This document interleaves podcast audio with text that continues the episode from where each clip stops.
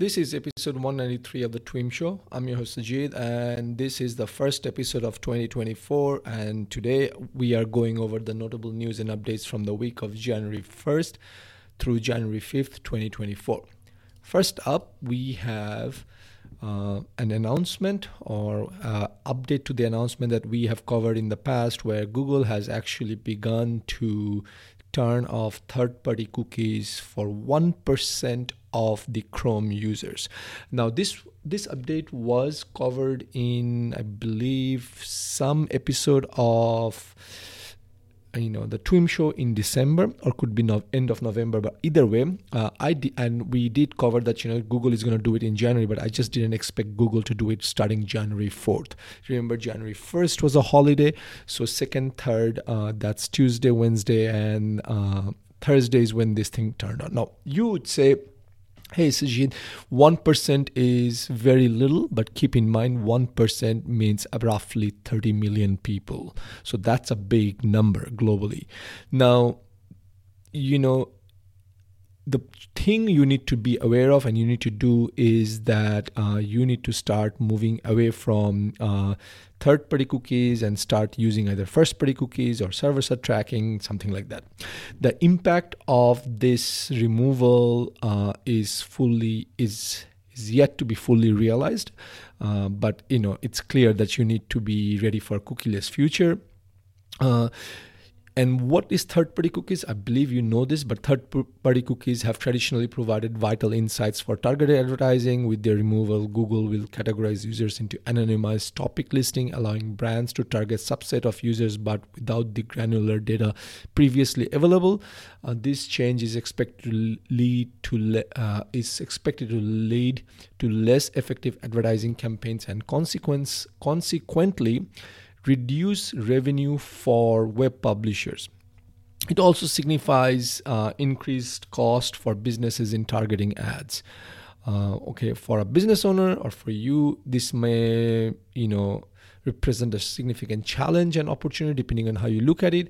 Um, other than that, uh, we shall stay, I guess, tuned in and see how this works out.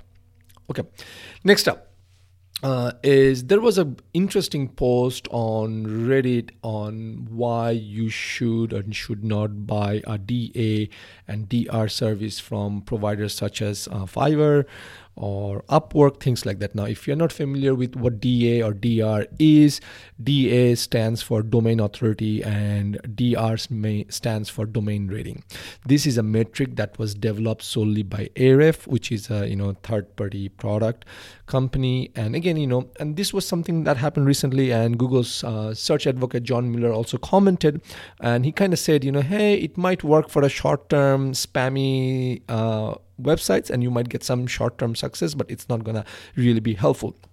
Now you could say Sajid why are you covering this? Well I'm covering this because uh, I've I've seen this again and again where in the SEO community business owners and some SEO professionals are pushing hey we're going to create backlinks and we're going to get your DA DR up num over 50 because the higher the number the better it is and I think the highest you can get is 100 now this is and you should look at the show notes if you really want to go deep dive into it because you know there were like a lot of um, comments from in the Reddit community on why it is not a good idea. It's such a bad idea, and in fact, if anything, it can actually penalize you.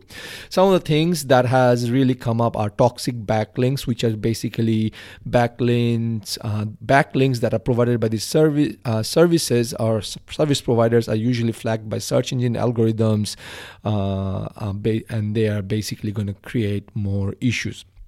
Uh, the uh, other thing is they have no impact on rankings and that's something you know it's not a google metric it's just some metric that Ahrefs came up and the kind of you know it serves Ahrefs purpose the people who are selling it it serves their purpose the people who are doing it it serves, serves their purpose it does not serve you any good. I want to leave this right here and kind of move on. Uh, all i will tell you is um, you know da da service it's not worth it.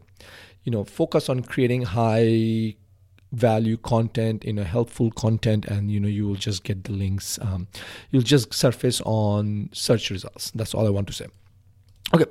Next up is that you know revamping your website without uh, uh, without losing SEO is kind of a tricky. Again, it depends on what you are doing, right? And this was something that came up uh, from this came up uh, actually it came from John Mueller during uh, this uh, latest Google Office Hour, which actually happened end of December, and you know what it basically means like look it could mean a lot of things. It could mean revamping your site could mean as little as maybe changing the color of the buttons or moving a little bit element buttons here and there, things like that. Or it could actually mean picking up the site from one uh, server to another server. It could mean anything. So you know what, but all it boils down to is look, you need to really start uh, creating a plan. You need to do a in a current state as well as a, a future state, and you need to map all these things. And it's quite involved what Mueller advises, and I agree with him, is that you know you should actually work with an SEO professional, a trusted, reputable, competent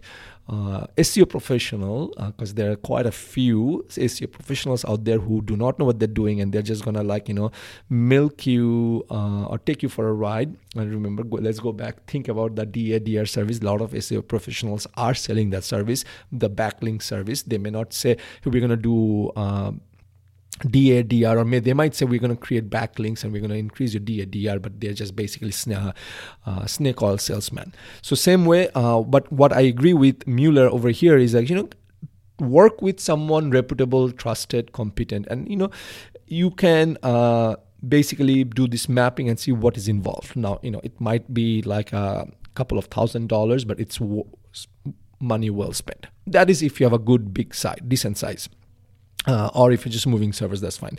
The other things that you can do on your own is you can crawl the website using tools like Screaming Frog to crawl. If for me, and if I was doing it, I can usually write a wget and I can just follow an index and you know bring the whole site down. Uh, it's just being, me being technical and being a technical marketer, I can do that. You can always create a backup. You can find broken links. You can use link checkers to do that. Uh, you can stage the new website and somewhere else, and you can just again do link checking and make sure everything is working working every uh, all the there are no broken links and the redirects are working and things like this so there are quite a few things you can do. Again as i go deeper into it you can see how big uh, it can get again depending on the changes you're making. Uh, so you know unfortunately there is no one size fits all but this is a good time. Uh, it's a new year. A lot of you might be thinking of updating your website this year. This is a good time for you to start actually talking to an seo professional. If you don't want to you know jump right into it by yourself, which you should not be because you have a business to run and not really focus on marketing or handling the migration of your website. Okay, with that, let's jump to the next update is that uh, the importance of our website's homepage in the eyes of Google. This came from episode 66 of the Search Off the Record podcast. This is a podcast from Google's uh, Gary Illyes and uh, John Mueller. So, what happened in the early days obviously home pages had like a lot of uh, importance because of that was the main page from where you had other links.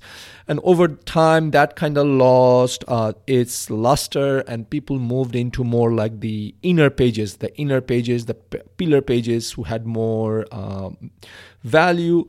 However and that was kind of pushed by other seo professionals as well. Again this is not my 2024 theme where i'm going to take a swipe at all seo professionals out there but it just happened happen over the years.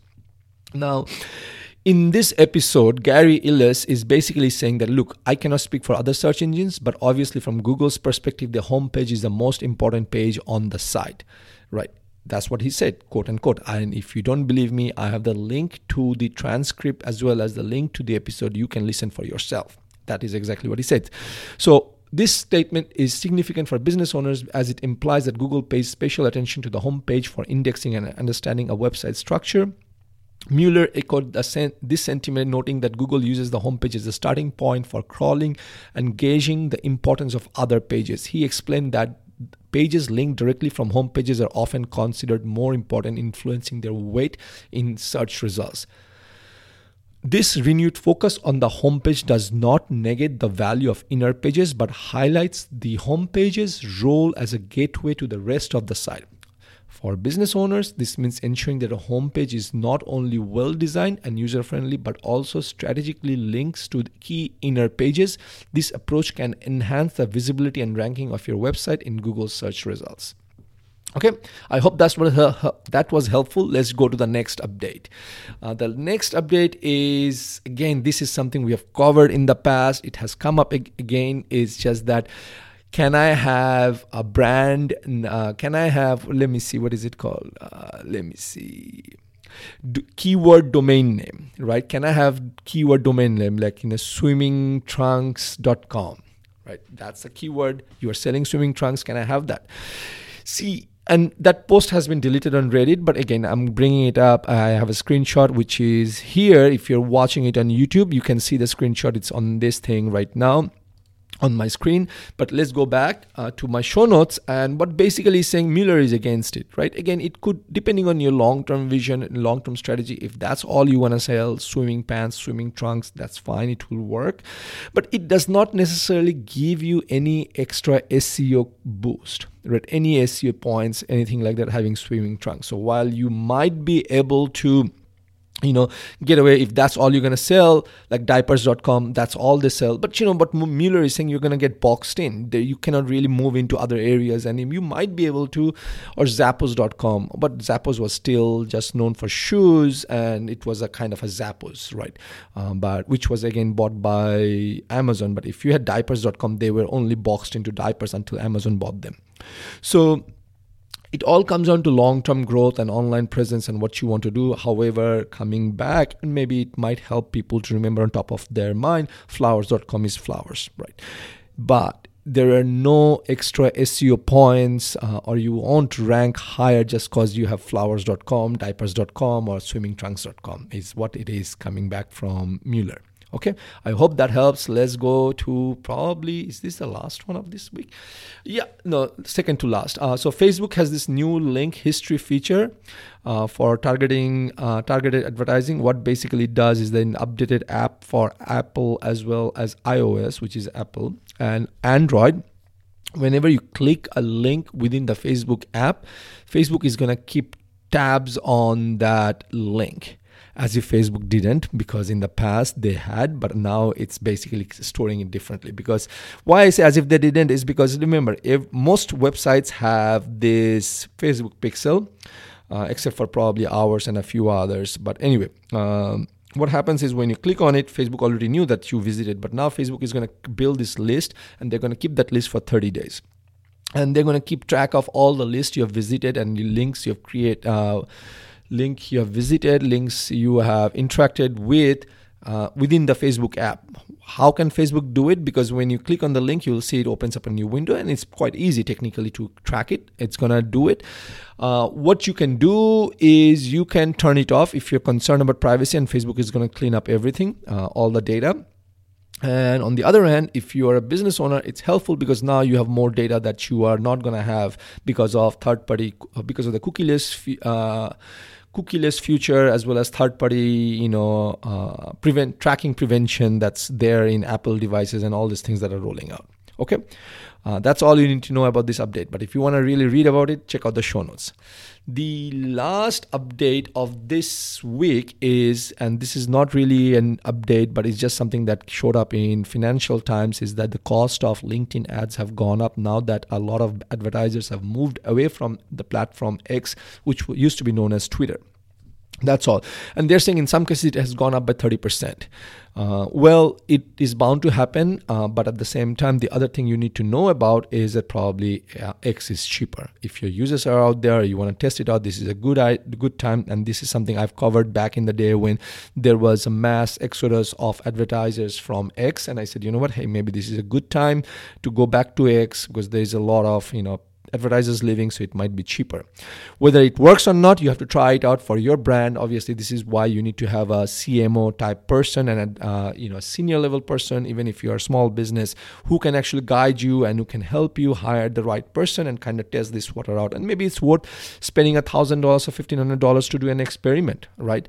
Uh, and see if it really yields any results or not because if costs are going to continue to go up on linkedin then you need to find other options, or you could go to Facebook, but the costs are higher there. Maybe you have to try YouTube and so forth.